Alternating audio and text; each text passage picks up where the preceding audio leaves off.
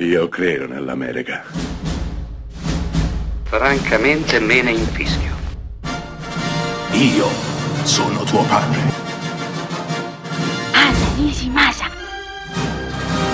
Rimetta a posto la candela. Rosa bella. Essendo oggi lunedì di Pasqua, proviamo un esperimento. Affrontiamo la figura del Cristo al cinema in due modi diametralmente opposti.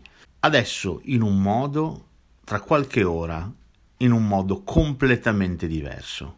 Beh, il primo modo è un modo e un tono, soprattutto assolutamente greve, quello scelto nel 2004 da Mel Gibson, Mel Gibson regista che porta in scena La Passione di Cristo, The Passion, un film rigoroso, verrebbe da dire.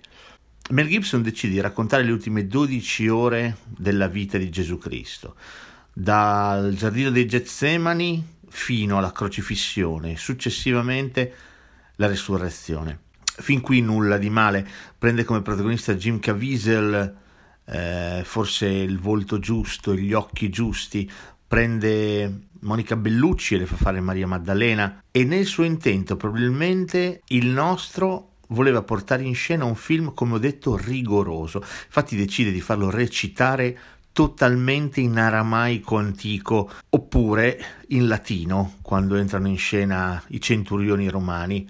Ma l'esperimento si ferma qui perché Mel Gibson sceglie la strada dell'exploitation. Quello che è certo è che La Passione di Cristo è un film che non passa inosservato. Quando uscì nel 2004 era una specie di must scene, ognuno doveva vederlo, ognuno doveva farsi la propria idea e la gente l'idea se l'è fatta e si è divisa fondamentalmente in due, chi ha amato e o chi ha odiato questo film. Film che può essere uno zenith o un nadir a seconda di come la vogliamo vedere una vetta altissima, eh, registica, interpretativa, di messa in scena rigorosa, dall'altro una delle descrizioni più, più assurde, uno sprofondo nelle più umane bassezze. L'opinione di chi vi parla è che La Passione di Cristo sia un film comunque da vedere per farsi un'idea, ma non si tratti di un grandissimo film. Sì, ha un'ottima messa in scena, Mel Gibson aveva già dimostrato eh, con L'uomo senza volto